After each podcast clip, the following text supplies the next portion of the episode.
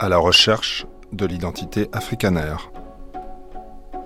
Février 1990, le président Frédéric de Klerk s'adresse au Parlement de son pays, soumis à l'apartheid depuis 1948. Un discours qui fait basculer l'histoire de l'Afrique du Sud.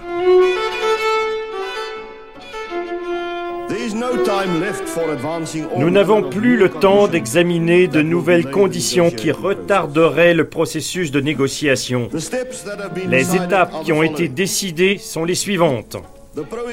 Les interdictions du Congrès national africain, du Congrès panafricain, du Parti communiste sud-africain et de nombreuses organisations subsidiaires sont levées. Je souhaite vous dire, à la suite de ce discours inaugural devant le Parlement, que je suis à présent en mesure d'annoncer que M. Nelson Mandela sera libéré de la prison Victor Verster le dimanche 11 février à 15 h.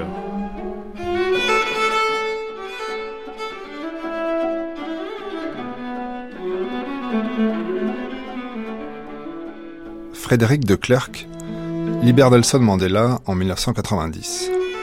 Il deviendra son vice-président entre 1994 et 1996. Un an plus tard, il prend sa retraite, auréolé par un prix Nobel de la paix qu'il partage avec l'ancien prisonnier de Robben Island. Désormais à la tête d'une fondation, Frédéric de Klerk œuvre pour une meilleure entente au sein de la société sud-africaine. Souvenir des dernières années de l'apartheid. Avant de devenir président sous mon prédécesseur, il y avait déjà eu des discussions avec Nelson Mandela et Nelson Mandela avait été autorisé à écrire à son comité exécutif. Il avait demandé un mandat, pas sur les questions réelles, mais sur le concept.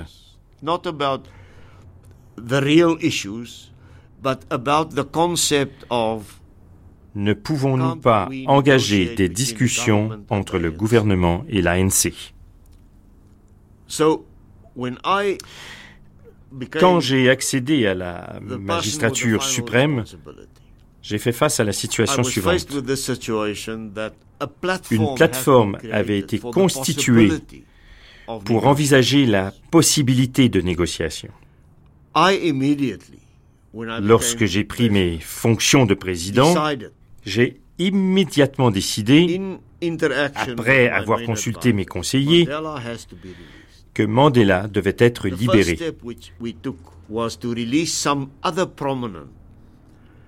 La première mesure que nous avons prise, cela dit, a été de libérer d'autres membres de premier ordre détenus à Robben Island, y compris le père du président actuel, Govan Mbeki, et aussi Walter Sisulu, pour voir quel impact ces libérations allaient exercer sur la sécurité du pays.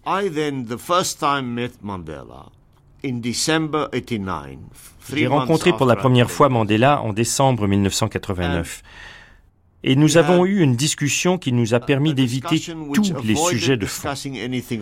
On s'est mesuré lors de cette rencontre. Notre rencontre suivante a eu lieu après que j'ai annoncé sa libération. Et dans cette déclaration, j'avais également annoncé la levée de l'interdiction d'organisation pour remettre à niveau le paysage politique. Et le 2 février, on l'a amené à mon bureau et je lui ai dit, Monsieur Mandela, vous allez être libéré le 11 février.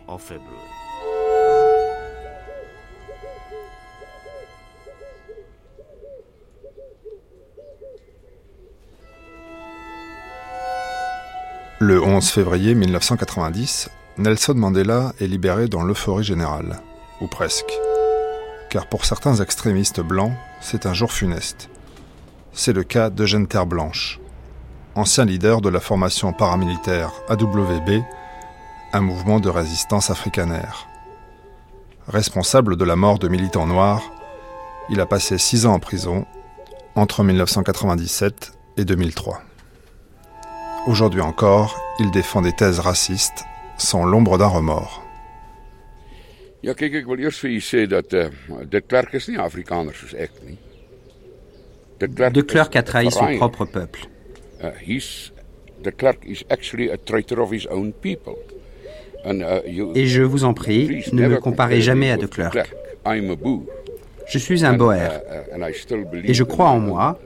Je crois que nous avons le droit de rester Boer, de la même manière que vous avez le droit en France de demeurer français.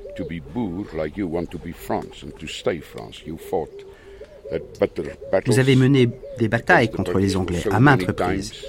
Uh, uh, Donc, vous me demandez comment je me suis senti le jour où Mandela a été libéré. Eh bien, j'ai failli mourir, parce que j'ai compris que c'était le début de la fin des Afrikaners. Parce qu'à présent, nous sommes un État unitaire.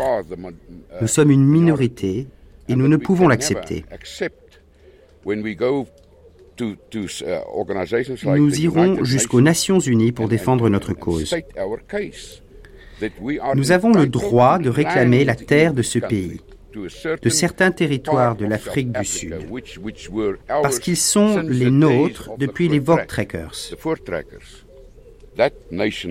Ce peuple est arrivé sur cette vaste terre vierge. Ils l'ont travaillé, ils l'ont civilisé, et ils ont payé de leur sang pour cette terre. Et un jour, suite à des magouilles politiques, les autres décident de détruire notre droit de nous gouverner, nous, peuple indépendant. Voilà qui je suis. Je n'accepterai jamais l'idée d'une seule nation. Ma nation descend de la crème de l'Europe. Même si c'est un petit peuple, même si c'est une petite nation, elle ne doit pas être opprimée et détruite sous le joug des masses noires.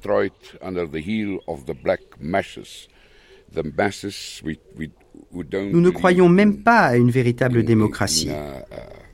C'est un non-sens. Regardez ce qu'ils font dans le reste de l'Afrique. C'est la direction que l'on est en train de prendre ici, comme au Zimbabwe avec Robert Mugabe. Eugène Terblanche, est-ce qu'on pourrait parler de votre nom? Ça résonne comme un nom français. Et vous avez quelqu'un de votre famille qui est parti de Toulon en 1704 pour arriver à Cape Town. Est-ce que vous pourriez me retracer un petit peu la généalogie de votre nom? Mon nom est en effet Eugène Terblanche maréchal sous Napoléon.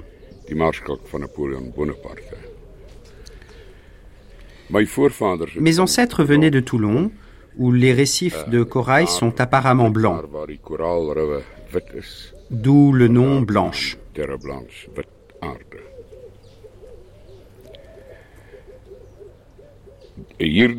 Mes ancêtres sont par la suite devenus membres d'une nouvelle nation, la nation afrikaner ou Boer.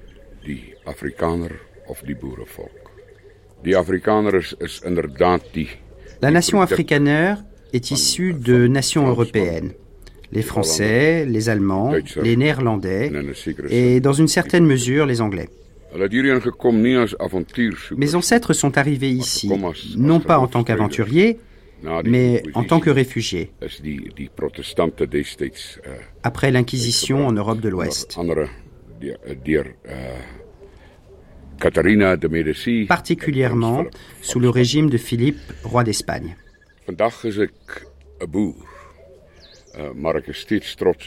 On assistait à des vagues d'arrestations parmi les Huguenots, et c'est pour cela qu'ils sont venus ici.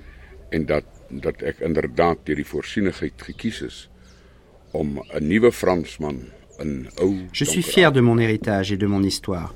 Et d'une certaine manière, je me considère comme un nouveau Français sur le continent africain. Mon grand-père était impliqué dans la guerre anglo-boère. Il s'est battu entre autres à Mash Fountain, sous les ordres du général de Larrey, et sous Peter van Graer. Ils ont réduit à néant l'armée anglaise. C'était l'une des grandes batailles, l'une des grandes victoires sur l'armée coloniale anglaise. De Villebois a été promu général durant cette guerre et il a commandé une unité de troupes immigrées qui comprenait des Scandinaves et des Français notamment.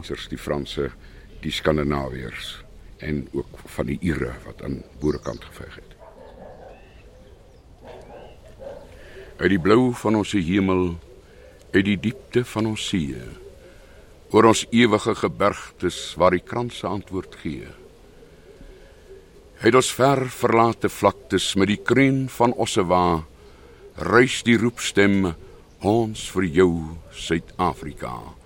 Ons sal lewe Un couplet de l'ancien hymne sud-africain en langue afrikaans dans la voix de Jeanne Terre Blanche. In die merg van ons gebentes in ons winternag se kou in die land vir van ons liefde in die lente van ons rou by die klink van huwelik klokkies by die kruitklap op die kus streel jou stem ons nooit verniet nie. Weet ons waar jou kinders is. Maggie Breitenberg skryf my maat altyd geglo as jy groente wil plant wat onder die grond groei byvoorbeeld word François Finter nous a guidés pendant notre voyage en Afrique du Sud non seulement à travers les mythes des africanaires mais aussi à travers les paysages qui parlent d'un passé glorieux. Ce que vous voyez autour de vous est typique de l'ouest du Transvaal. Des plaines d'herbe très larges et très étendues, avec des arbustes. Les scientifiques l'appellent la savane. En afrikaans, on dit veld.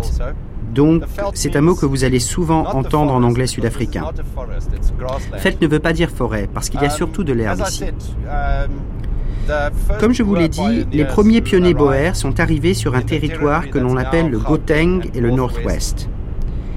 Ils se sont installés ici parce que cela correspondait à leur style de vie. Ils avaient des élevages de bovins, ils voyageaient avec d'importants troupeaux de vaches, de taureaux. Et donc, l'ouest du Transvaal est devenu le cœur de la culture boer dans le vieux Transvaal.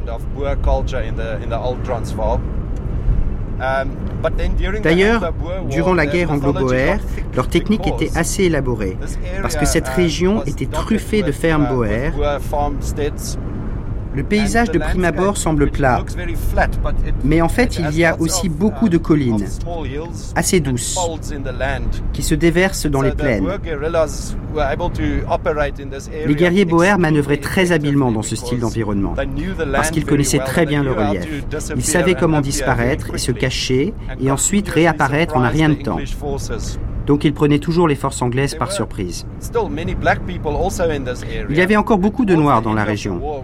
Et vers la fin de la guerre, les conditions sont devenues très dures pour eux. La plupart du bétail avait été tué ou mangé. Les Anglais brûlaient toujours la terre sur leur passage afin que personne ne puisse y vivre. Les Noirs qui vivaient dans la région en ont souffert. parce que, premièrement, ils ne pouvaient pas se procurer de la nourriture. Et deuxièmement, ils se trouvaient toujours en porte-à-faux entre les Boers et les Anglais. Pour moi, c'est une terre de larmes, parce que tous les gens qui ont habité ici pendant ces deux années ont terriblement souffert. Et plus vous étiez faible, et plus vous connaissiez la souffrance. Donc pour les soldats qui étaient dans les plaines, armés de fusils et qui poursuivaient la guerre, cette époque leur évoque des épisodes glorieux. Mais leurs femmes et leurs enfants, et les Noirs qui habitaient ici, ont préféré oublier cette période.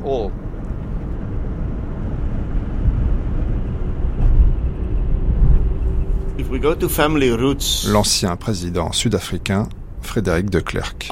Si on se penche sur mes origines, personnellement, je ne me suis jamais intéressé à rechercher mes ancêtres en Europe. Mais lorsque nous avons commémoré le 300e anniversaire de l'arrivée des Huguenots français, d'autres familles de Klerk ont fait une étude. Et donc, si je me réfère à mes quatre grands-parents, je suis à moitié Huguenot, Leclerc et Fouché, je suis aussi un quart hollandais, von Rooij, et un quart autrichien, Kutzer. Ça, c'est l'histoire, mais moi je suis un Africain. Je suis un Sud-Africain. Je ne me sens pas européen.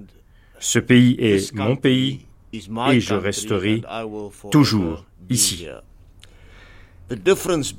La différence entre l'Afrique du Sud et les autres puissances coloniales, c'est qu'en Afrique du Sud, nous, les Blancs, avons mené les premières guerres pour la liberté. Mon peuple, les Afrikaners, contre le colonialisme britannique. C'est l'histoire récente de l'Afrique, il y a 108 ans. Nous avons perdu la guerre, mais nous avons gagné la liberté d'une certaine manière parce que nous sommes devenus une république en 1961. J'ai grandi en tant qu'Afrikaner et dans ma jeunesse, ma famille et tous ceux autour de moi étaient toujours obsédés par l'idée de conquérir cette liberté des mains du colonialisme britannique. Cela nous animait tous, pas seulement ma famille, mais tous les Afrikaners sud-africains.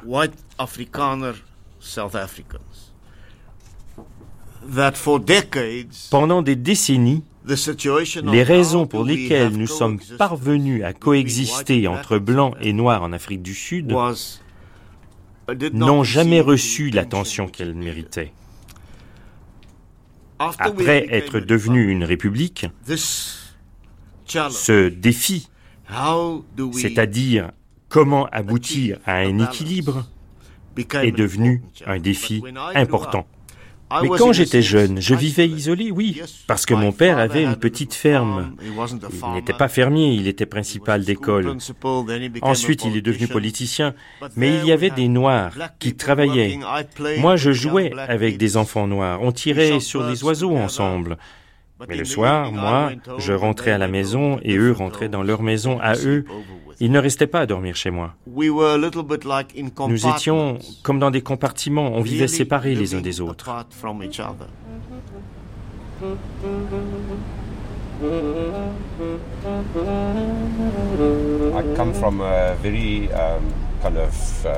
François Finter. Je viens d'une famille typiquement afrikaner. Uh, Mon père est écrivain. Il travaillait uh, pour une agence de publicité et écrivait des livres pour enfants et des films. Et ma mère est thérapeute. Um, Nous avons surtout grandi à l'ouest de Johannesburg. Nous sommes allés dans des écoles afrikaners. Uh, J'ai deux sœurs et un frère. Nous avons eu une scolarité d'Afrikaner et nous allions um, à l'église hollandaise réformée. Um, uh, Dans un sens, on est très représentatif des familles de la classe moyenne Afrikaners. Arrivé dans la maison de François Finter, dans un quartier populaire de Johannesburg, François a invité sa sœur et ses parents.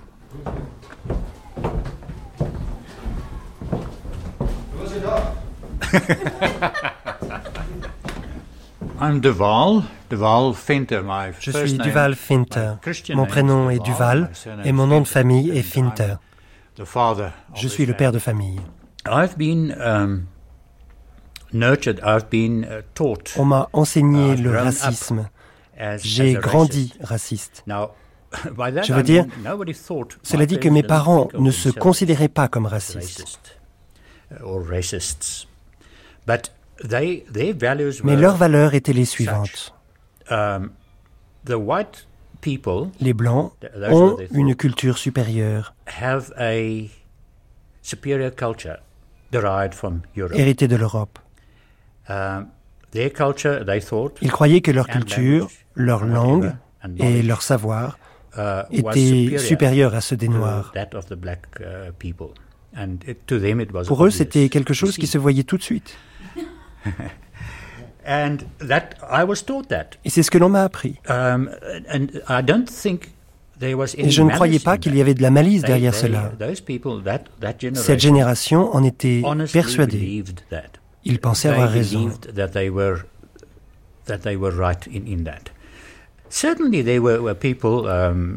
Plus tard, les gens ont remis cela en question. Mais quand j'étais enfant, dans la fin des années 40 et vers le début des années 50, les gens qui n'étaient pas d'accord avec ce concept étaient peu nombreux. Et c'était la plupart des anglophones, je crois. Je pense que la plupart des gens qui parlaient afrikaans, pas tous, mais la plupart étaient conservateurs et soutenaient le Parti national. C'est pourquoi le Parti national est venu au pouvoir. et ils ont soutenu le Parti national pendant de nombreuses années. Au fil des années, les choses ont changé et les plus jeunes se sont mis à penser différemment. Ils ont eu des doutes et ainsi de suite. Je pense m'être écarté des idées politiques de mes parents à un assez jeune âge. Je ne dis pas que je me suis rebellé contre l'apartheid. Je ne faisais pas partie des rebelles, mais j'ai grandi moins conservateur qu'eux. À travers les années, j'ai eu une très bonne relation avec ma mère. Je l'ai aimée et je lui ai pardonné. Je pense que c'est le bon terme pour ses manières et sa façon de penser.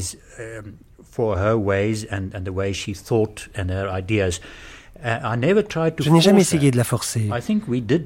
Je pense que parfois on a essayé de lui parler.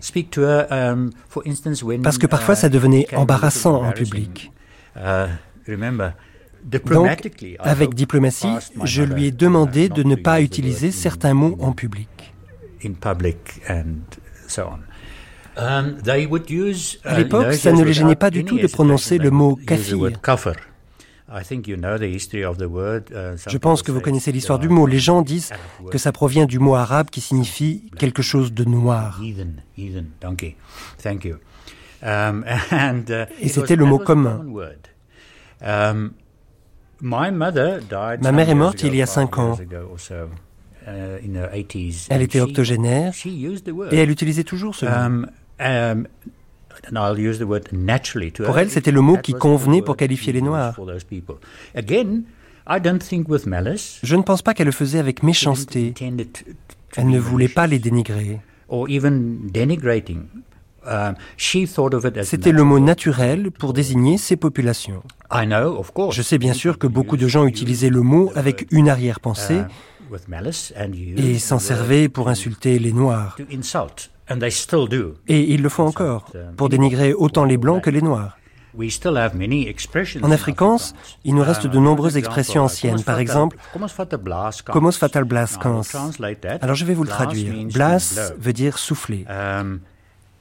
C'est une expression qui vient de l'époque des trekkers, les paysans itinérants qui se déplaçaient en char à bœuf.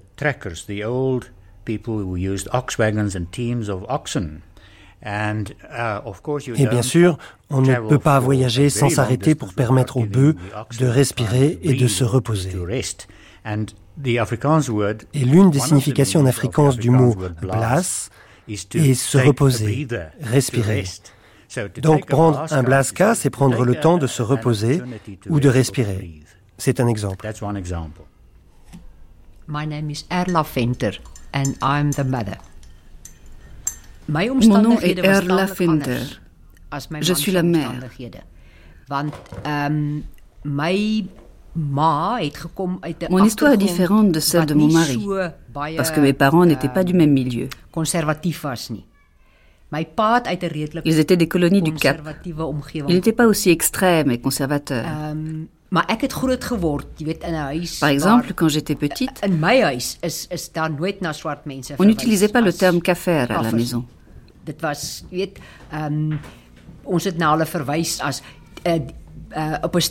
On utilisait des mots différents, on disait naturel ou bantou. D'ailleurs, il arrivait au gouvernement de proscrire des mots et donc un jour, il a été décidé qu'utiliser le mot kafir n'était plus toléré.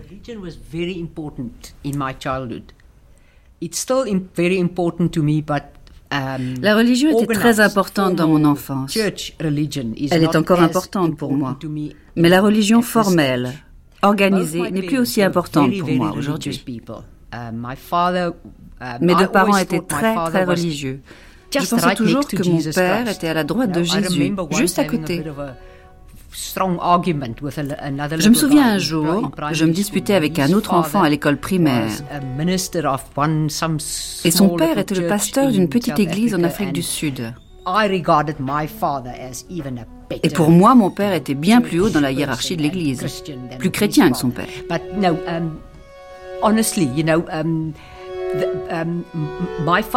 Mon père prenait la religion et le respect pour les autres très au sérieux. Et c'est ce qu'il nous a transmis.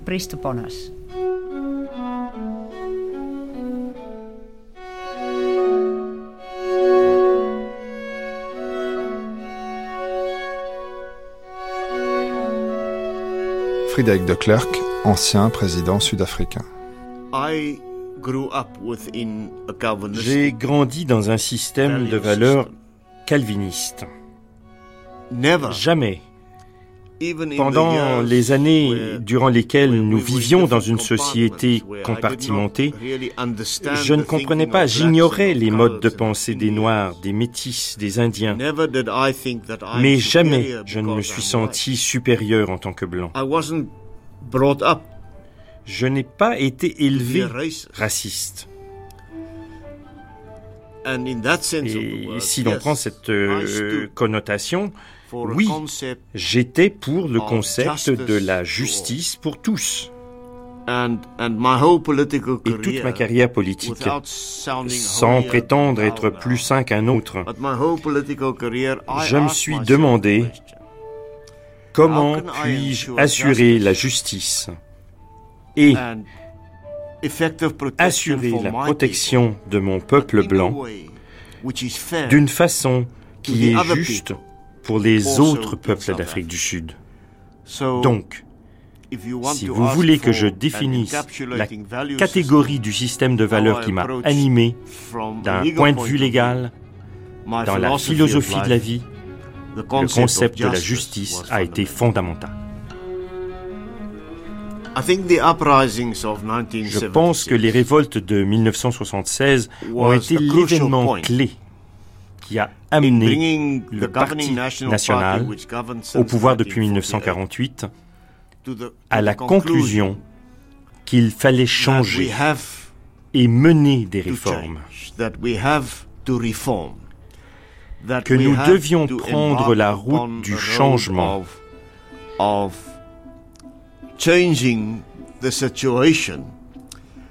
admettre le principe de négociation avec les Noirs, que les Blancs ne pouvaient décider ce qui était bon pour les Noirs. J'ai ensuite rejoint le gouvernement en avril 1978.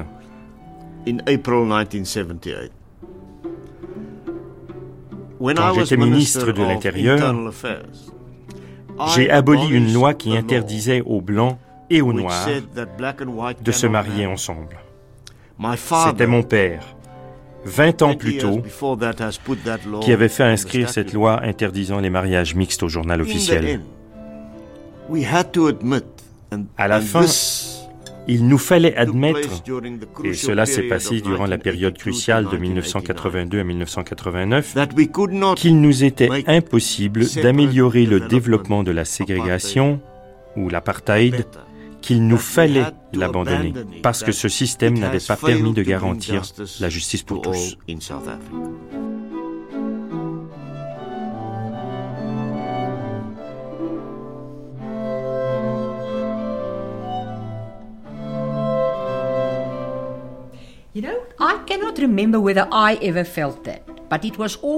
Vous savez, je n'arrive pas à me souvenir si j'ai ou non ressenti cela, qu'on était le peuple élu.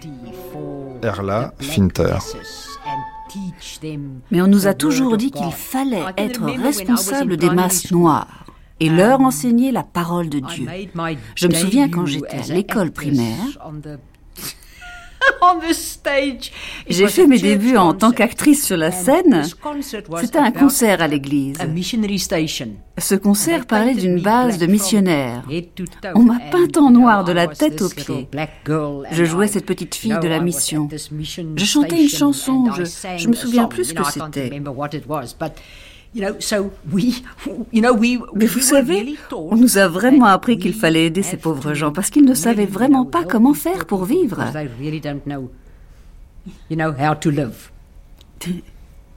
To me, being an Afrikaner, I belonged to. Et pour moi, être afrikaner, c'était appartenir à une de ces organisations de jeunesse um, qui s'appelait les Fortrekkers. On chantait des chansons sur la culture afrikaner. Vous savez, des chants patriotiques. Vous savez, des gars qui ont fait la guerre des Boers et ce genre de choses. Je peux me rappeler de certains passages. On vous la chantera tout à l'heure. Et si on essayait tous de la chanter ensemble Je pense pas me souvenir de tous les mots, mais... Non, mais on ne se souvient pas de tous les mots, mais c'est pas grave. Moi non plus, mais on va voir jusqu'où on pourra chanter.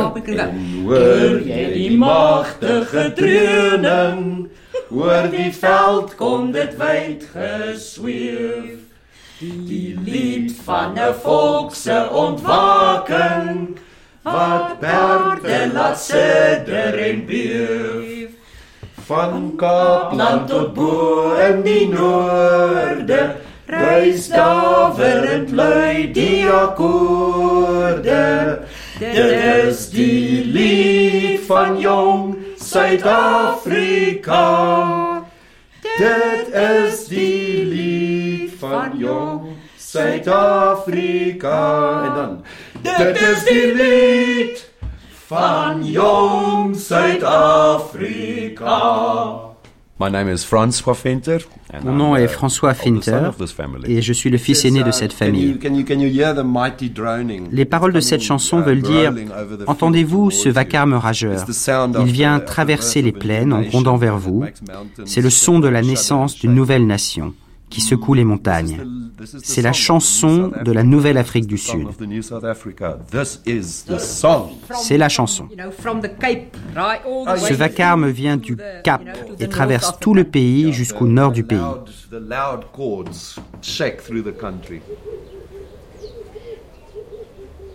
Eugène Terblanche, vous avez décidé d'être euh, policier donc euh, pour, pour gagner votre vie, mais en 1960, vous créez le groupuscule paramilitaire AWB, dont le drapeau euh, représente euh, un peu la croix gammée.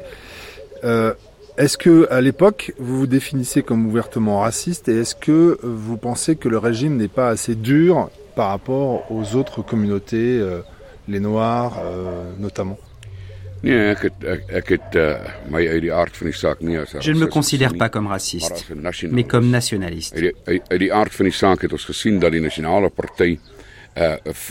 Il était évident pour moi que le Parti national mentait à ses électeurs.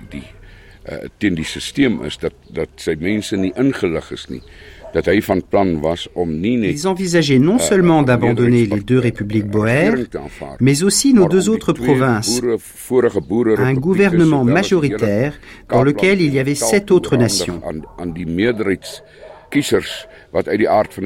Donc, ils faisaient semblant de protéger leurs électeurs, mais en fait, ils leur mentaient.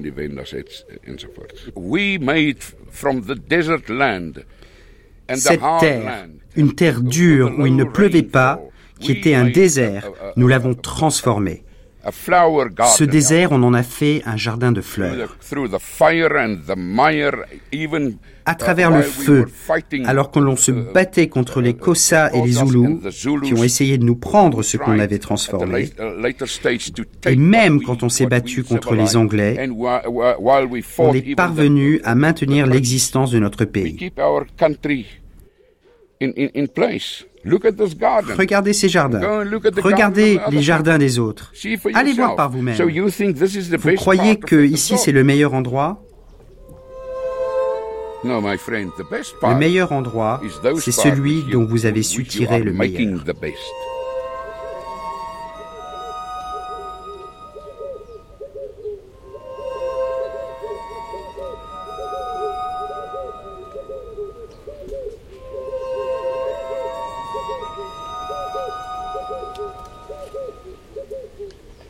Frédéric vous faisiez partie de la société secrète franc-maçonne Dome.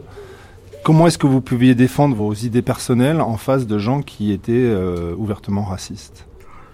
Well, firstly, it's a fallacy to say that the D'abord, c'est complètement faux. Dire que le Bruderbond, la Ligue des frères afrikaners, était le véritable pouvoir derrière le pouvoir, c'est complètement faux. Durant toutes mes années en tant que ministre et toute la période en tant que président, le Bruderbond n'a jamais donné d'instructions. Ce n'était pas le pouvoir derrière le trône, c'était un groupe de réflexion qui a été très important pour tous les Afrikaners. Et tout comme le Parti national, le Broederbond est entré dans une phase d'auto-analyse. Et de la même manière que le Parti national s'est scindé dans les années 80, le Broederbond a lui aussi connu une scission. Il a perdu beaucoup de ses membres. Parce que la majorité a dit il faut réformer. Alors, les activistes et les membres très conservateurs du Broederbond, tout comme une partie des politiques, ont dit non. Donc, durant les années des réformes, et surtout quand j'étais président, le Bruderbond nous a été d'une aide précieuse, parce qu'il nous a aidés à changer le cœur et l'esprit des gens en leur expliquant il faut relever ce défi. Et dans ce sens, l'image du Bruderbond, cette organisation obscure qui tire les ficelles, est totalement fausse. La situation était tout autre. Quand j'ai pris les rênes du Parti national, j'ai dit il est temps d'admettre que nous ne sommes pas parvenus à garantir la justice par ces moyens et par conséquent il nous faut accepter une nouvelle vision qui consistait à rompre avec la politique de développement basée sur la ségrégation.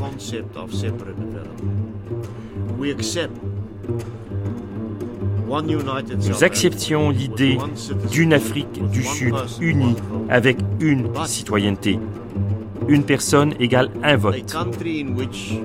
Nous acceptions un pays dans lequel les minorités seraient réellement protégées, où il n'y aurait pas de domination des minorités par une simple majorité, où l'on reconnaîtrait les droits des cultures, où toutes les langues qui sont parlées dans notre société complexe recevraient une place honorable, avec des contrôles efficaces contre les abus de pouvoir, avec une déclaration des droits de l'homme qui garantirait tout cela. Cette déclaration primerait sur tout le reste, de façon à ce que personne, pas même le Parlement, quelle que soit sa majorité, ne puisse porter du tort et envisager quoi que ce soit contre cette déclaration et cette constitution. Nous y sommes parvenus à travers la négociation et à présent, nous avons une telle constitution.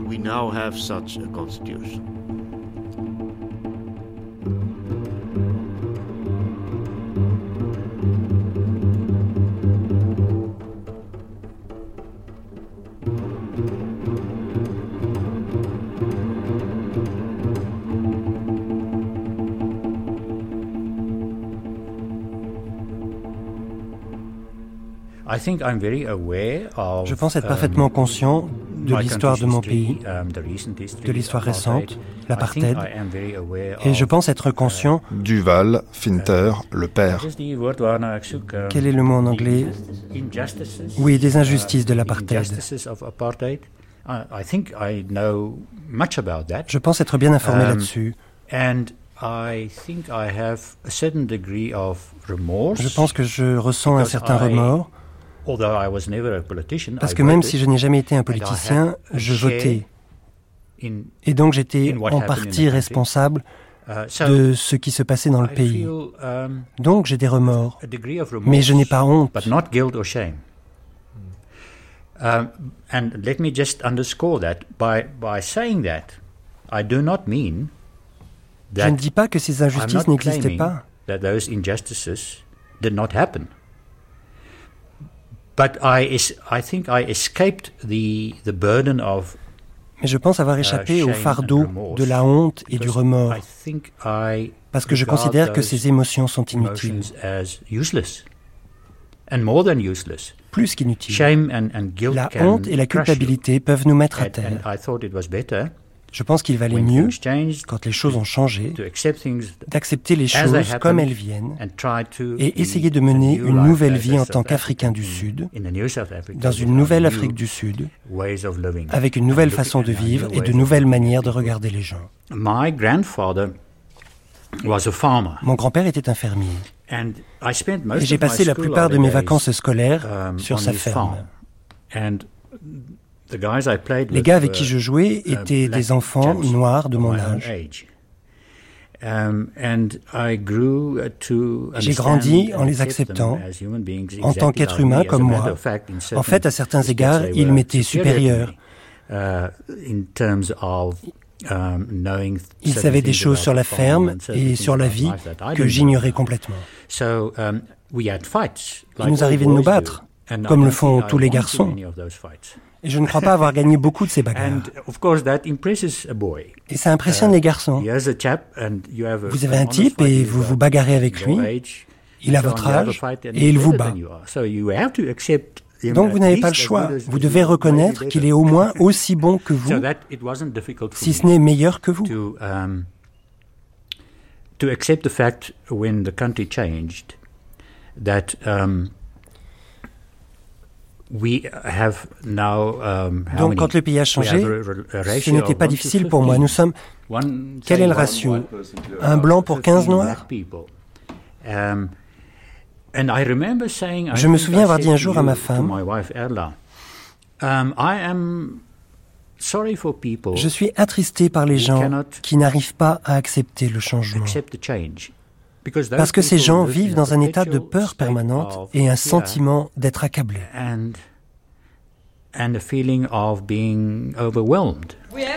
Nous avons cette petite chanson un peu bête. À chaque fois que je prends cette piste de terre, je me mets à chanter cette chanson.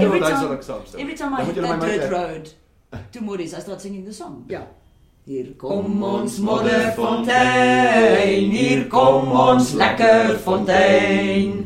Hoor zing die voeltjies, hoor ruis die waterval, hier kom ons modderfontein. That's it. That's it. Ah, c'est juste une petite chanson pour dire bonjour aux paysans. Eugène Terre-Blanche, ancien leader du groupuscule paramilitaire AWB. South African. South African un Sud-Africain est un homme qui vit en Afrique du Sud. Point final.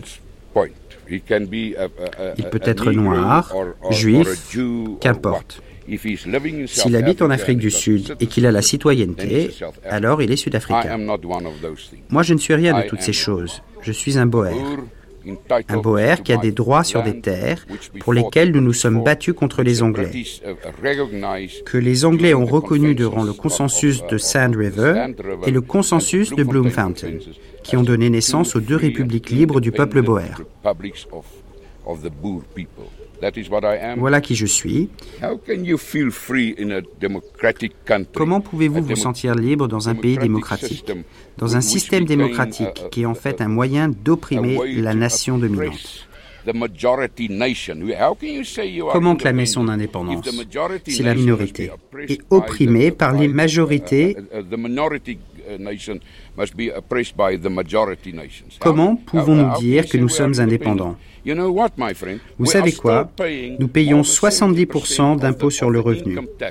Nous, les Boers, les Afrikaners et les anglophones et les francophones. Et on n'a pas voix au chapitre sur comment cet argent est dépensé.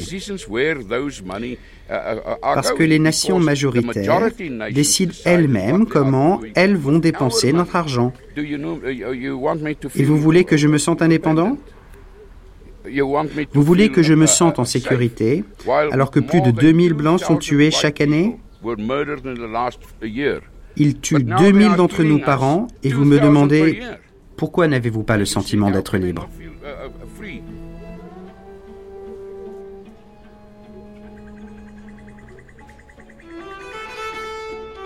Frédéric de Klerk, l'ancien président sud-africain. La démographie a joué un rôle sans conteste dans la fin de l'Ancien Régime, mais de nombreux autres facteurs ont été décisifs. Nous nous sommes tournés vers le nord pour observer comment les processus de démocratisation et de décolonisation se déroulaient dans le reste de l'Afrique. Et nous avons vu Amin Dada en Ouganda prendre les devants. Nous avons vu la démocratie implosée. Nous avons vu la Russie armer des gens, distribuer des armes et former des guerriers. Nous nous sommes confrontés à des centaines de milliers de troupes cubaines en Angola et au Mozambique. Elles étaient le fer de lance du mouvement expansionniste russe qui visait à contrôler directement ou indirectement tout le sud de l'Afrique. Donc il y avait nombre d'autres facteurs, des facteurs extérieurs qui ont retardé l'heure du changement. Mais à la fin, nous avons été entraînés dans une spirale de violence et de troubles civils. Nous étions de plus en plus isolés du fait des sanctions internationales. Et tous ces facteurs nous ont amenés à conclure que malgré la démographie, nous devions prendre un nouveau chemin. Si on ne le fait pas, nous allons à la catastrophe. Si j'avais voulu, je serais encore président aujourd'hui, mais le prix aurait été des centaines de milliers de cadavres de Sud-Africains, noirs et blancs. Le pays aurait été démoli, son économie ruinée, et à la fin, la seule solution a été de prendre la route que nous avons choisie de façon à empêcher cette catastrophe.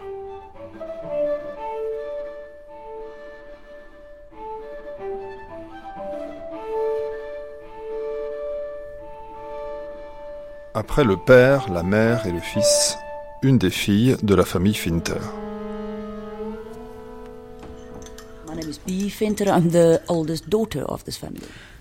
Mon nom est Bee Finter et je uh, suis la fille aînée de cette famille.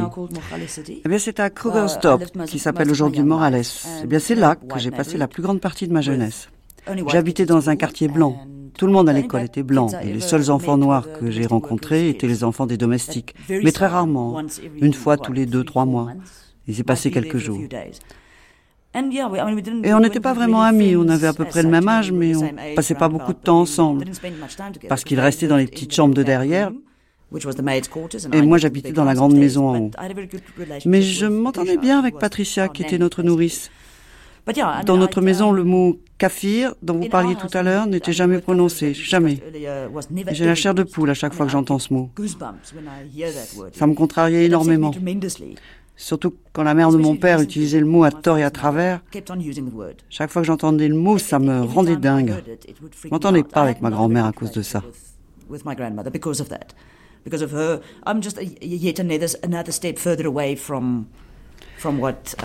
J'étais pas aussi éclairée, si on peut dire, que le reste de la famille. Mais j'étais très déçu, je me sentais danf, qui est un mot africain, ce qui veut dire idiot, stupide. Parce que c'est seulement à l'université, quand j'ai vraiment pour la première fois rencontré des Noirs de mon âge, um, que j'ai réalisé que je pouvais avoir des conversations intellectuelles avec eux. C'est seulement là que j'ai réalisé ça. À peu près à l'époque où j'ai commencé à bégayer à cause de la peur. Uh, je ne pouvais pas parler correctement quand j'étais petite. Alors, j'ai réalisé ça et il se passait beaucoup de choses dans ma vie. Uh, je me suis mise à l'art, j'ai fait mon coming out parce que je suis lesbienne. Il s'est passé uh, beaucoup de choses qui ont influé sur où je suis et qui je suis aujourd'hui. Mais en grandissant à Krugersdorp, j'étais inconsciente, complètement inconsciente. Je, je vivais peut-être pas dans l'ombre de François, mais on était comme des jumeaux. On presque le même âge. Mais on est devenu un peu moins proches au fur et à mesure. Il s'est mis à lire trop de livres. Moi, je jouais, je jouais l'adolescente. Um, et quand je me suis mise à l'art, comme mes parents m'y ont encouragé, j'ai commencé à penser différemment. J'allais plus loin, je regardais des images, parce que notre éducation à Krugersdorp était blanche. On allait au lycée. C'est le nom d'une banlieue résidentielle. C'était complètement africaneur. Les garçons jouaient au rugby, les filles jouaient au hockey. Il n'y avait pas d'art, pas de culture du tout. Les gens là-bas nous trouvaient un peu différents parce que notre père était un écrivain. Un prof d'africain, c'est complètement entiché de lui. Oh, papa, c'était il y a très longtemps. On devait choisir des mots. Elle nous demandait de trouver des mots spéciaux qu'on utilisait seulement dans nos familles. Donc on avait ces mots inventés. Moi j'ai donné le mot aisikas, qui veut dire fromage de maison. Elle a trouvé ça fantastique. Elle était en admiration pour le mot. Alors elle était, mais d'où ça vient Alors je lui ai dit, mon père l'a inventé. Et donc on parlait toujours du fromage de maison. Personne d'autre n'utilisait ce terme, mais il inventait ce genre de mots tout le temps. Mes deux parents étaient très créatifs. Ils étaient écrivains et poètes et tout ça, et je ne sais plus où je voulais en venir. Je me sens bien aujourd'hui. Je suis une femme? On est un peu en minorité. Hein. Je suis une femme d'affaires. Je dirige une entreprise qui appartient à des femmes. Si je devais me marier avec quelqu'un du même sexe, si je voulais me marier, c'est possible aujourd'hui. Et les gens se sont battus pour qu'on ait le droit, et c'est chouette. Je suis pas une activiste, cela dit. Hein. Je suis une activiste culturelle. Je ne suis pas battue aux côtés des filles dans les organisations, mais je suis allée aux manifestations. Je pense que ça, c'est magnifique. Maintenant, nous avons une démocratie, une vraie démocratie. Avant, vous pouviez dire ce que vous voulez, mais c'était un régime. Duval Finter, le père. On sait tous ce qu'est l'apartheid. Maintenant, nous vivons en démocratie. Et je dis souvent à ma femme, et à qui veut bien m'écouter,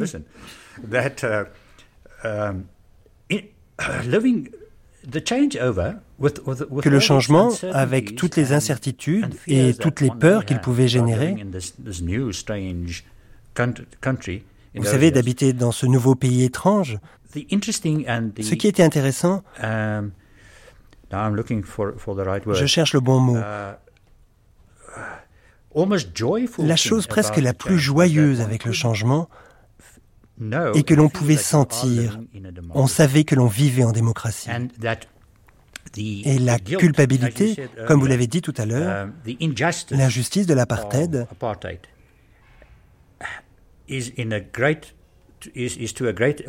on peut dire qu'on ne l'avait presque plus sur les épaules.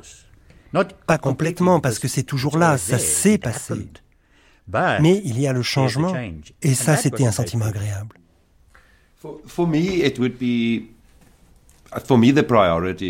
Pour moi, la priorité, c'est que les gens de ce pays se mettent à réexaminer ce qu'est la valeur de la vie de quelqu'un. François, le fils. Parce que si l'on regarde le comportement des individus, mais aussi le comportement de la bureaucratie, de la police, etc., etc., on a l'impression qu'il est très aisé de gâcher une vie.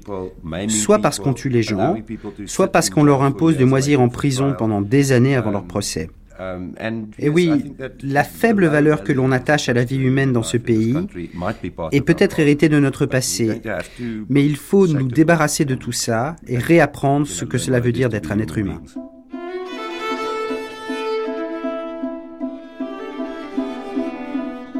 Les Afrikaners descendent majoritairement des Hollandais et gardent pour l'Europe une affection particulière, à l'image d'Erla Finter. Je n'ai jamais considéré que l'Europe faisait partie du passé, surtout lorsqu'on se penchait sur nos noms de famille et leurs origines. Mon nom de jeune fille était Lowe et on m'a dit que ça venait d'Allemagne. Et j'étais ravie à l'idée que le nom de ma mère était. Dutoit. J'ai toujours pensé que c'était un nom français. Mais plus tard, j'ai appris que les Dutois venaient des francophones flamands.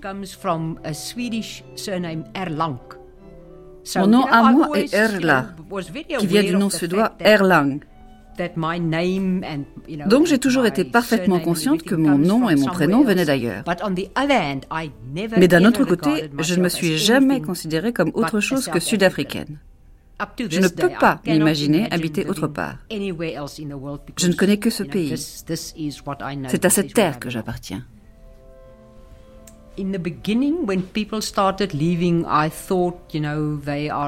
Au début, quand les Blancs se sont mis à quitter le pays, je me suis dit qu'ils étaient ce que j'appelle euh, sissies, des peureux.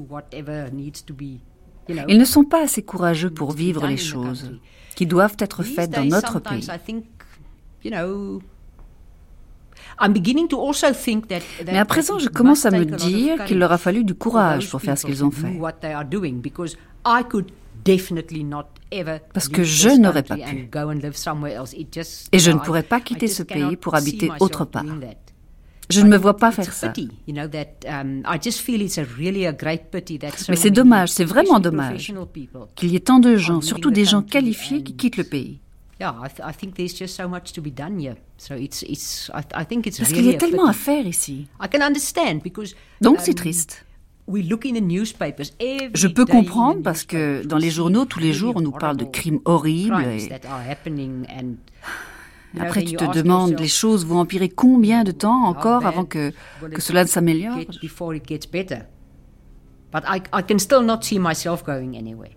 Mais je ne me vois toujours pas aller ailleurs. Heureusement, je n'ai pas peur. Mais je me dis toujours, je dois être une femme sensée. J'ai une grille autour de ma maison. Parce que mon mari et moi avons été cambriolés de nombreuses fois et nous sommes tellement pacifistes. On croit toujours que les gens ne veulent pas nous voler nos biens.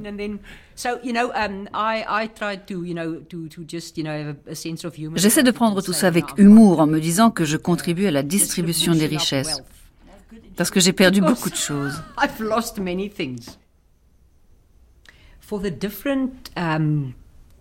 Mais on est encore loin du jour où les différents groupes de notre peuple parviendront à s'accepter et s'apprécier les uns les autres. Um, Vous savez, je suis personnellement dans une situation privilégiée parce que je travaille avec beaucoup de Noirs à l'hôpital. Des femmes de ménage noires, des infirmières, des docteurs, des psychologues, des administratifs. Et j'ai appris à les connaître en tant que personnes, et pas à travers des stéréotypes. Um, oui, je pense que ce pays a encore beaucoup à faire pour que les gens fassent des choses ensemble et apprennent à se connaître et s'apprécient les uns les autres. La génération derrière nous, j'allais dire que j'en suis très jalouse. Parce que ces jeunes vont à l'école avec des enfants noirs, des blancs, des oranges, des chinois. Pour eux, il n'y a pas de différence. Malheureusement, nous, nous étions séparés. Mais les nouveaux, la nouvelle génération qui va à l'école, qui commence l'école maintenant, c'est la génération qui n'aura pas de problème dans ce pays.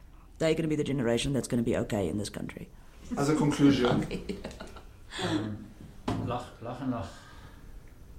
Ek sal ek sal probeer saam sing wat ek hier. Ons moet dans oor want ek kan hierdie sang sing as ek so vir mense sing.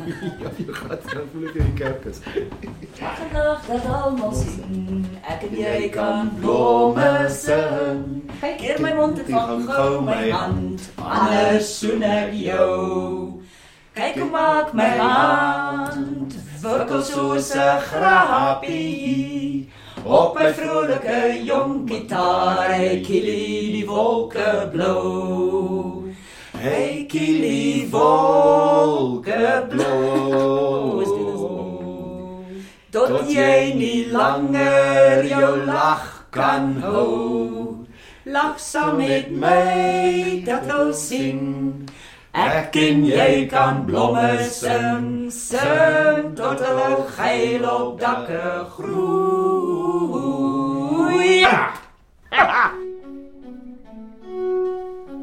À la recherche de l'identité africanaire.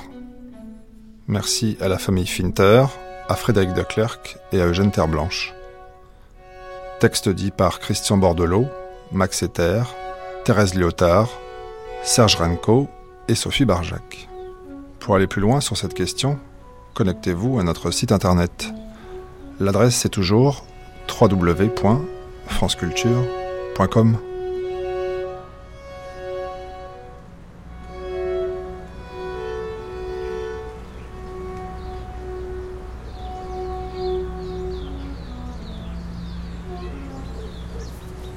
Midi. Il est midi sur France Culture. Et jusqu'à midi et demi, c'est le dernier temps de cette matinée consacrée à l'Afrique du Sud. Retour à Robben Island.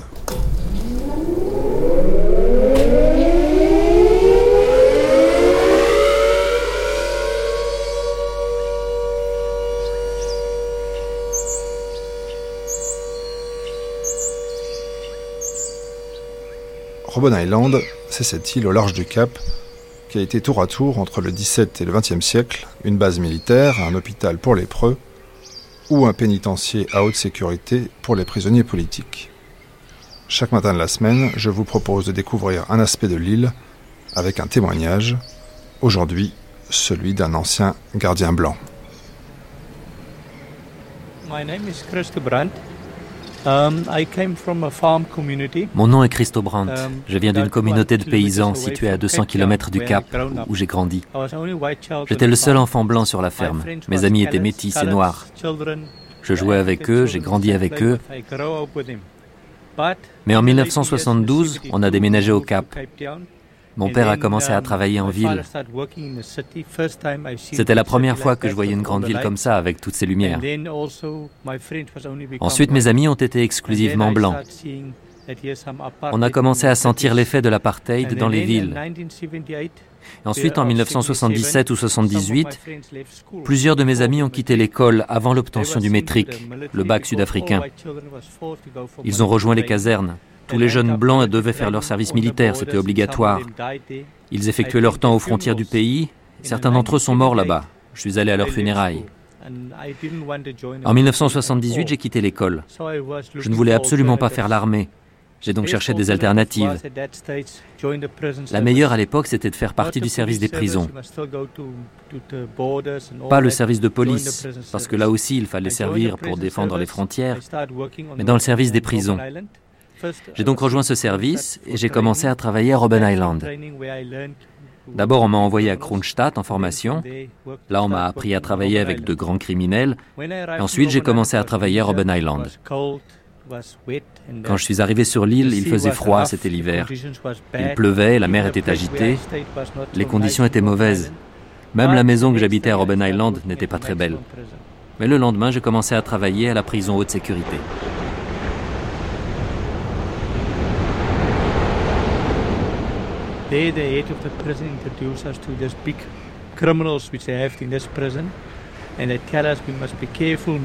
Nos supérieurs nous ont dit de ne pas discuter avec les criminels. Il fallait juste que l'on fasse notre travail. Quand on ouvrait les cellules, je voyais des personnes âgées se lever. Elles faisaient leur lit. Le lit, c'était deux matelas et trois couvertures. Il faisait froid pendant l'hiver. Ils me saluaient gentiment, je les saluais en retour. Certains d'entre eux me parlaient même en afrikaans. J'ai demandé au sergent, c'est quel type de criminels ces détenus? Ont-ils tous commis des meurtres? Il m'a dit non, non, ce sont des détenus qui sont là pour des crimes politiques. Ce sont eux qui ont tué tes frères à la frontière. Ensuite, je me suis dit que c'était ces types qui avaient tué mes amis sur la frontière quand ils faisaient leur service militaire. Mais ils étaient trop vieux, ils me faisaient de la peine, ces vieux messieurs.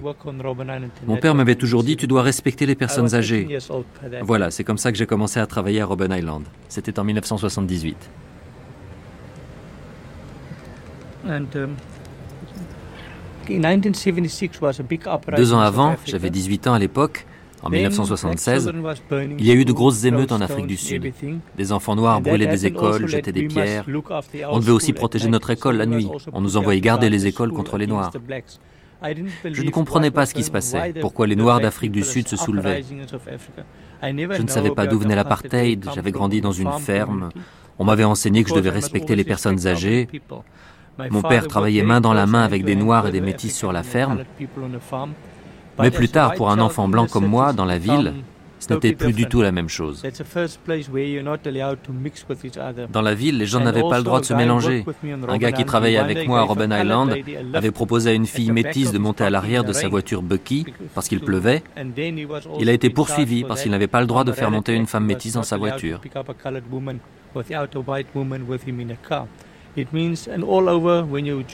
Et partout, dans la gare, quand tu allais aux toilettes, tu voyais des signes Whites Only, réservés aux Blancs ou interdits aux Noirs.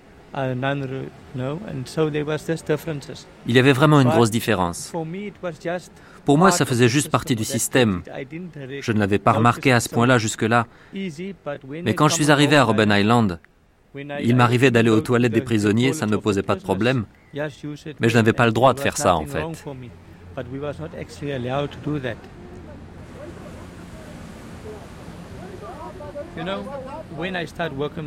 Vous savez, quand j'ai commencé à travailler sur l'île, mon père m'a demandé en présence de mon oncle, il m'a demandé, mais est-ce que tu as vu Mandela? J'ai demandé, mais qui est Mandela? Alors ensuite, mon oncle m'a expliqué qu'il appartenait à un groupe de gens qui voulaient faire exploser Johannesburg dans les années 60. Alors mon père m'a dit qu'il pensait qu'ils étaient déjà tous morts, il ne croyait pas qu'ils étaient toujours en prison. Cela vous montre à quel point on n'est pas au courant de la politique quand on habite sur une ferme. Bien sûr, on n'avait pas de nouvelles en direct, on ne recevait pas de journaux à la ferme. Ça, c'était seulement pour les villes. Mais ce n'était pas bon d'être métis ou africain à la ville. Surtout les vendeurs qui venaient avec leurs légumes, ils devaient revêtir une veste blanche quand ils venaient faire du porte-à-porte pour vendre leurs légumes, parce qu'ils n'avaient pas le droit d'être dans les zones blanches après 6 heures le soir. Il fallait qu'ils quittent l'endroit à 18 heures pour que ce soit calme. Ensuite, à partir de 1985, les gens ont été détenus pour leur rôle dans les émeutes qui continuaient depuis 1976. C'était pire, pas de noirs après 18 heures, même dans leur township. Ils devaient être chez eux après 18 heures. C'est devenu très dur pour eux à cette période. Vous savez, en fait, je ne voulais pas du tout aller à Robben Island. Je vais vous expliquer. Quand vous allez en formation, c'est la même chose que pour le service militaire. Ils essayent toujours de vous éloigner le plus possible de votre famille, même dans le service des prisons. Pour la formation, ils essayent de vous envoyer loin des vôtres. Mais ensuite, vous pouvez formuler des souhaits. Vous pouvez choisir trois lieux où vous aimeriez être envoyé. Donc j'ai demandé la prison Posmo dans la région ouest du Cap. J'ai demandé Victor Verstern et puis Robben Island. Aucun de mes amis n'avait demandé Robben Island. C'était trop loin du Transvaal, 1800 km de chez eux. Les gens du Transvaal étaient envoyés au Cap. Mais personne ne voulait aller sur l'île parce qu'ils avaient entendu dire qu'il y avait de gros criminels. On était 21 jeunes chanceux à avoir été choisis pour Robben Island.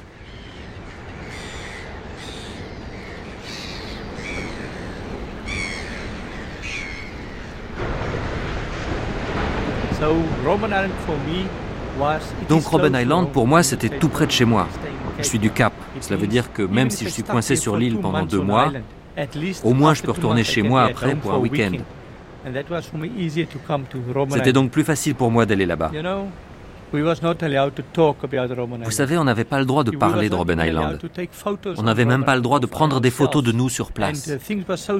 Les choses étaient si strictes que quand on débarquait sur la côte, des gens des services de sécurité nous suivaient, car ils avaient peur qu'on transmette des informations sur les détenus. Ils nous surveillaient. Un jour, par exemple, j'étais assis dans un bar, je buvais une bière. J'ai reconnu le type qui était assis devant moi. Parce que je travaillais dans un autre bureau à Robben Island, mais je travaillais parfois avec des gens de la division sécurité, donc j'en connaissais quelques-uns. Donc je vois ce gars, je vais le saluer. Il me dit, tu as un congé de week-end? Oui, je viens du Cap. Je lui ai demandé, et toi? Il m'a dit, moi aussi, je bois une bière.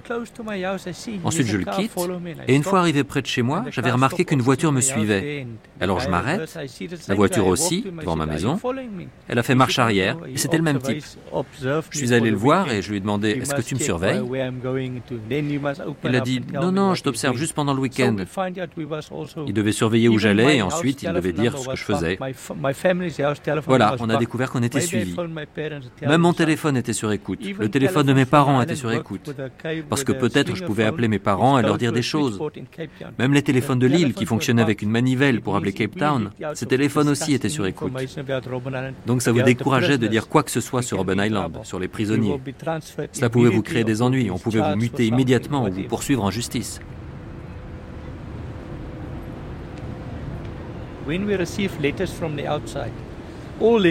Quand du courrier arrivait à Robben Island, toutes les lettres étaient envoyées à la division sécurité. La sécurité insérait un document dans la lettre qui disait cette lettre est hautement confidentielle, le contenu de cette lettre ne doit pas parvenir au prisonnier, il ne doit pas la voir. Il faut détruire la lettre, ou la brûler, ou la classer. Mais les prisonniers sont devenus malins. Ils ont commencé à recevoir des lettres par recommandé. Parce que tu devais alors les informer qu'ils avaient reçu des lettres. Si les lettres n'étaient pas par recommandé, c'était plus facile pour nous. On pouvait juste les brûler sans rien dire et s'en débarrasser. Quand les prisonniers arrivaient à Robben Island, surtout les jeunes prisonniers, on leur demandait nom du père et de la mère pour avoir l'adresse du père et de la mère. On disait Vous avez des frères? Ils répondaient Non, non, on n'a pas de frères. Je leur disais Des amis? Ils répondaient Non, on n'a pas d'amis. Donc les prisonniers disaient qu'ils n'avaient pas d'amis, juste un père et une mère, mais personne d'autre. Nous on disait D'accord, on le note dans un registre, mais le jour où ils voulaient envoyer une lettre à un ami, on regardait, on disait Mais ce prisonnier n'a pas d'amis. Désolé, on ne peut pas envoyer la lettre. Et quand une lettre était envoyée vers l'extérieur, on informait la division de la sécurité sur la destination de la lettre. La sécurité se rendait à cette adresse pour voir si le destinataire était impliqué dans des activités politiques, parce qu'il avait reçu une lettre d'un terroriste de Robben Island. Il y avait aussi le cas de ces gens qui s'inscrivaient pour rendre visite à un prisonnier sur l'île. Alors là, la personne était immédiatement arrêtée. Il l'emmenait avec eux pour l'interroger et lui demandait pourquoi voulez-vous rendre visite à un terroriste de Robben Island. Et il lui faisait tellement peur qu'à la fin, il ne voulait plus du tout aller faire sa visite. Ou il ne lui donnait pas de permission. Ou parfois encore, il disait qu'ils avaient des preuves que cette personne était liée au crime que le prisonnier avait commis, il l'arrêtait et il l'inculpait pour ça. C'est pour cette raison que les prisonniers avaient peur de nous dévoiler des choses sur leur famille. Autre chose, les études étaient vraiment mauvaises à Robben Island, parce que les cours étaient aussi censurés. Les prisonniers qui voulaient s'inscrire pour suivre des cours par correspondance, là aussi, c'était censuré.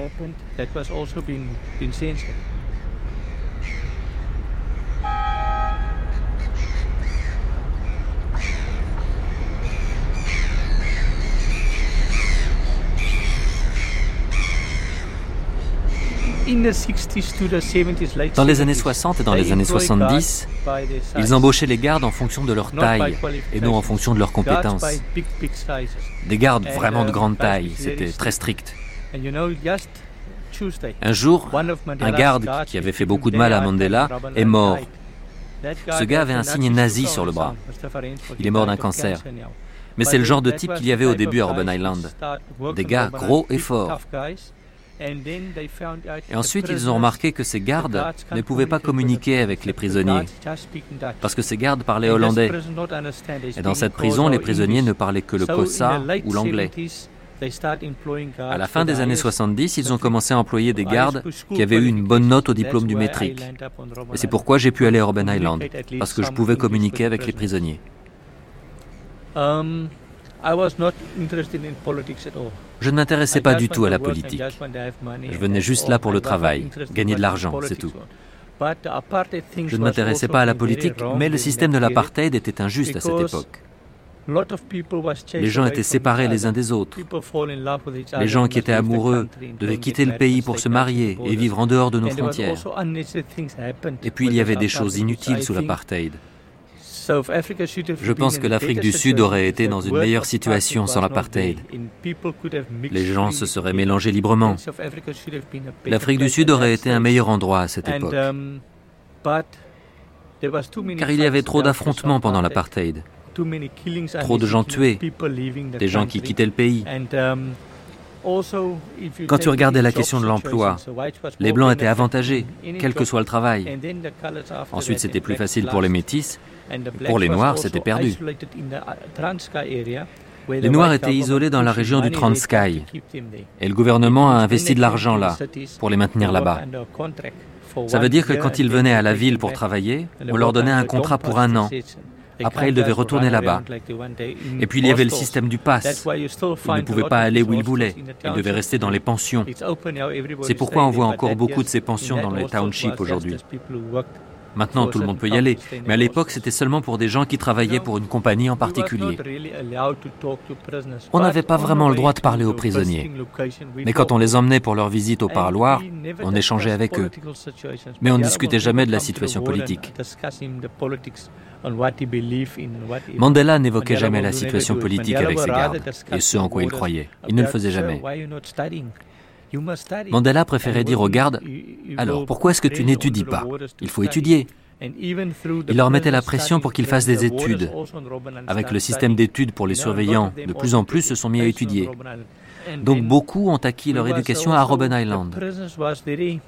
Ensuite, certains prisonniers essayaient de se rapprocher de nous. On parlait des affaires de famille, on ne parlait pas de politique. Il y avait seulement les jeunes qui avaient pris part aux émeutes de 76. Eux parlaient de leur motivation. Mais le vieux, non. Il n'avait pas cette attitude. C'était des gens terre à terre, comme Mandela aujourd'hui. Mais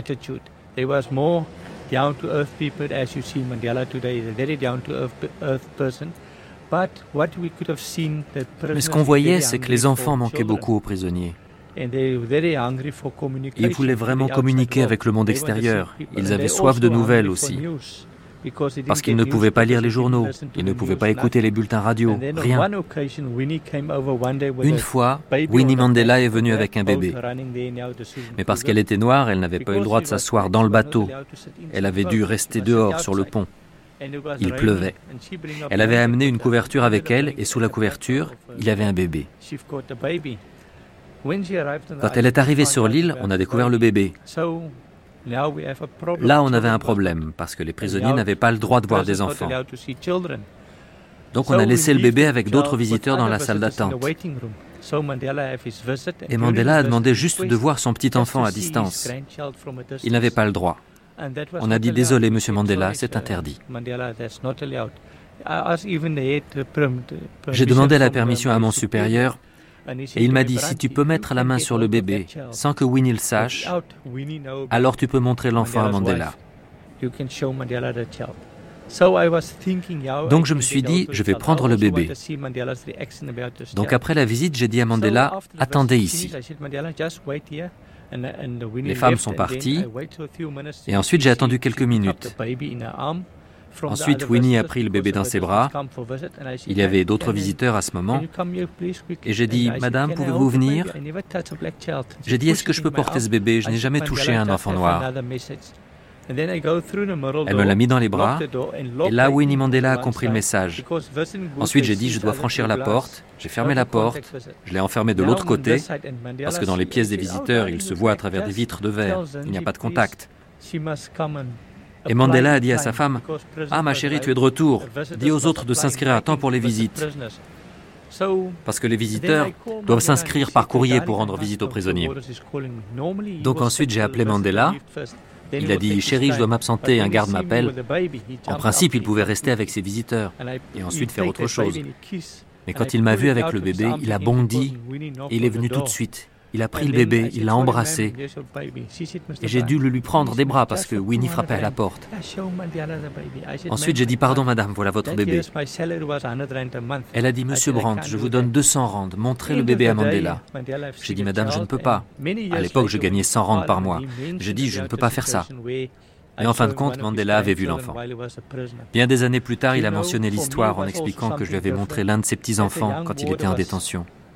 Pour moi, c'était aussi quelque chose de différent. Pour un jeune garde, je me suis dit, ce vieux monsieur veut voir un bébé. Pour les jeunes, les bébés et les enfants, c'est la barbe, surtout quand ils font du bruit. Mais ce vieil homme meurt d'envie de voir cet enfant. J'étais très heureux qu'il ait au moins pu toucher l'enfant. À partir de là, s'est développée une relation entre Mandela et moi. Et en 1985, j'ai eu un accident de moto. Je me suis blessé à l'oreille et aux côtes. L'accident, ce n'était pas de ma faute. La voiture avait tourné devant moi.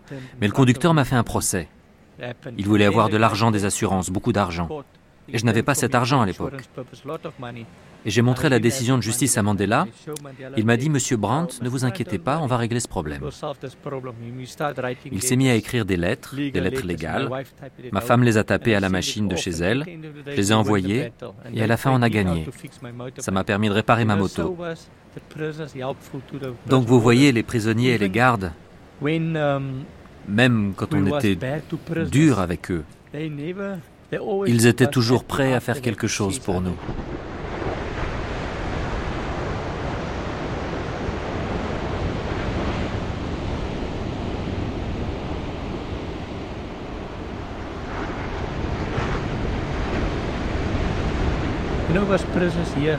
Quand un prisonnier quittait l'île, il était toujours en colère contre les gardes de la prison. Il disait Je vais te tuer si je te retrouve dehors. Mais quand tu les retrouvais dehors, ils venaient te voir et te prenaient dans leurs bras et disaient Je suis heureux de te voir après tant d'années. Même Lekota, notre actuel ministre de la Défense, il était à Robben Island. Il a été libéré, puis repris.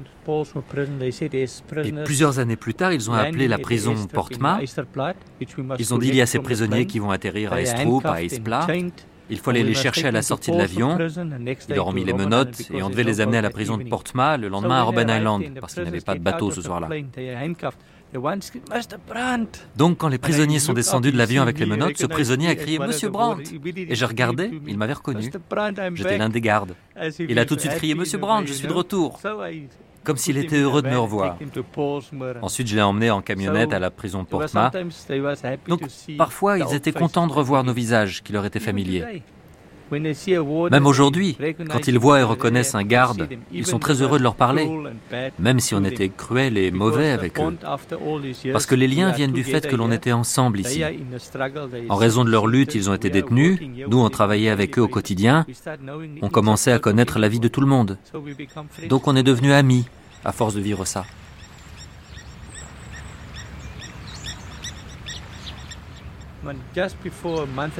En 1990, un mois et demi avant sa libération, Mandela a terminé un de ses diplômes et l'UNISA, l'université, est venue pour lui donner son diplôme. Et ensuite, j'étais là pour les préparatifs de la libération de Mandela. Mais j'étais surtout avec les autres, Sisulu, Katrada, Melangeni. Mais le jour où Mandela a été libéré, ils m'ont appelé pour aller travailler.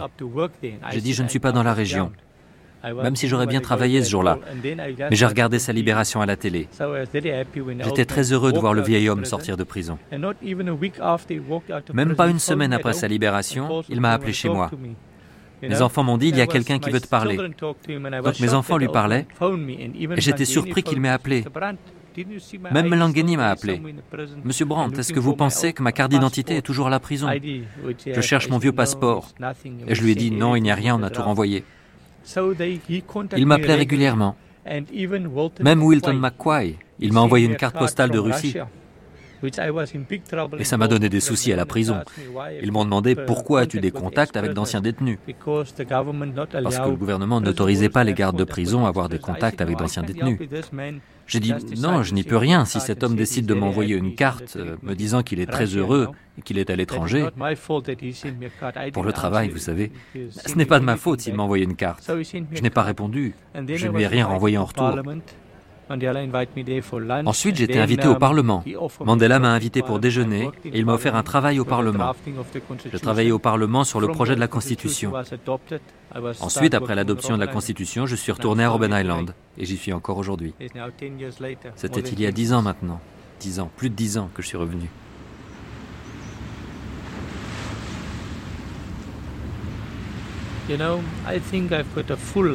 Je pense que j'ai eu une vie bien remplie. J'ai vu tout se passer devant mes yeux. J'ai vu comment les gens ont lutté, souffert. J'ai vu des gens libérés et certains entrer au Parlement puis diriger le pays. Um, Mais il y a beaucoup de blancs qui um, n'étaient pas racistes, um, mais d'autres du système de l'apartheid qui n'aimaient pas du tout les Noirs. Aujourd'hui, ils disent Mandela aurait dû arriver au pouvoir plus tôt. Il n'est pas resté assez au pouvoir. Parce qu'il a introduit tellement de changements sans que le sang coule dans ce pays. Ils étaient très fiers du travail de ce que Mandela a accompli après être sorti de prison. Mais avant, ils pensaient si Mandela prend le pouvoir, le sang va couler. Et je parlais des enfants tout à l'heure. Mon fils est l'un des premiers enfants que Mandela a touché en prison. Um, Il avait six mois. Ma femme était venue le soir, je les ai conduits dans la cellule de Mandela, et à partir de ce moment-là, Mandela voulait toujours voir mon enfant. Il avait toujours une sucrerie pour lui.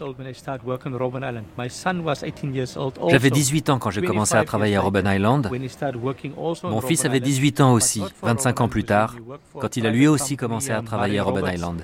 Mais pas pour le musée, pour une entreprise privée, Mare Remote. Ils ont reconstruit toute la muraille du port.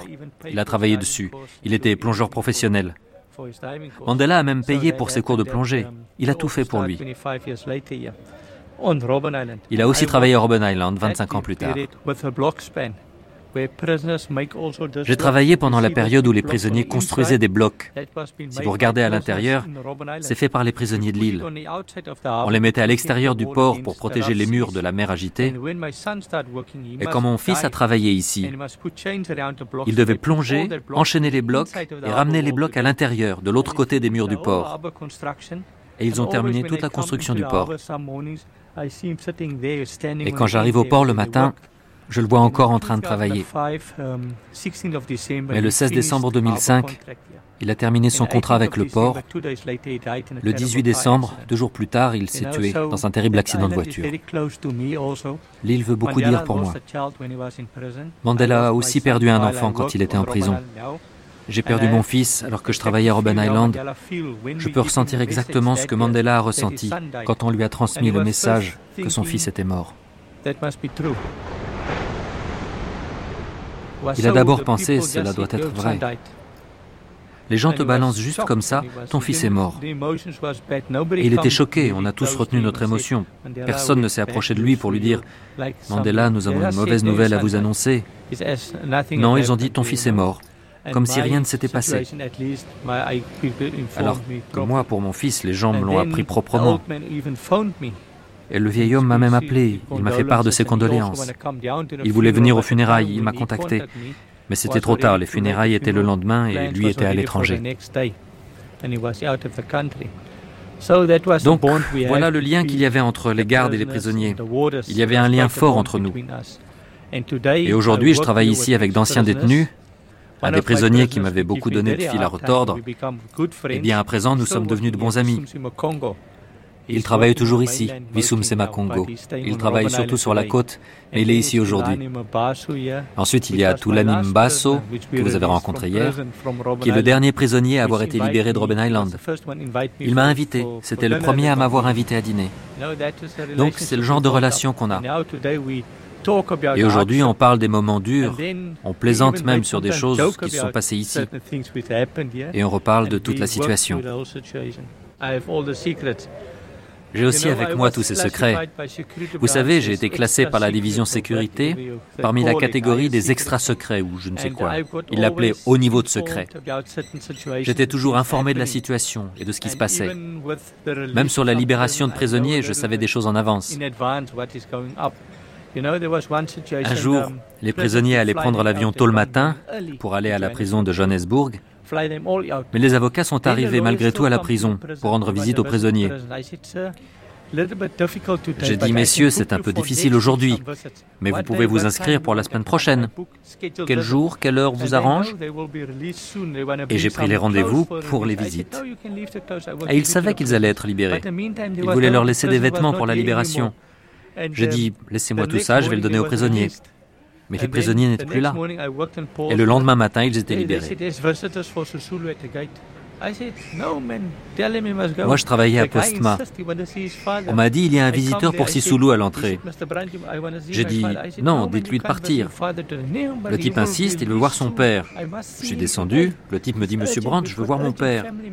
J'ai dit, non, tu ne peux pas voir ton père. Il me dit, je dois le voir aujourd'hui, c'est urgent, on a des soucis de famille urgents, il y a des gens malades dans ma famille, sa femme est malade. J'ai dit, mon ami, as-tu lu les journaux aujourd'hui? Il m'a dit qu'il n'avait pas eu le temps. Il avait amené des journaux pour son père, j'ai dit lis le journal. Il ouvre le journal, on voyait son père et le titre Libéré. Et il ne savait pas que son père avait été libéré. Il s'est élevé bien trop tôt pour aller voir son père et il ne savait même pas qu'il avait été libéré le jour même. Il y a eu beaucoup d'épisodes comme celui-là dans ma vie sur l'île.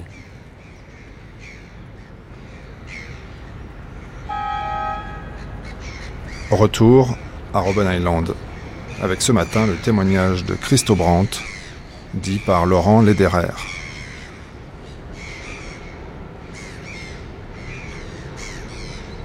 L'arc-en-ciel de la gravité, c'est tout pour aujourd'hui.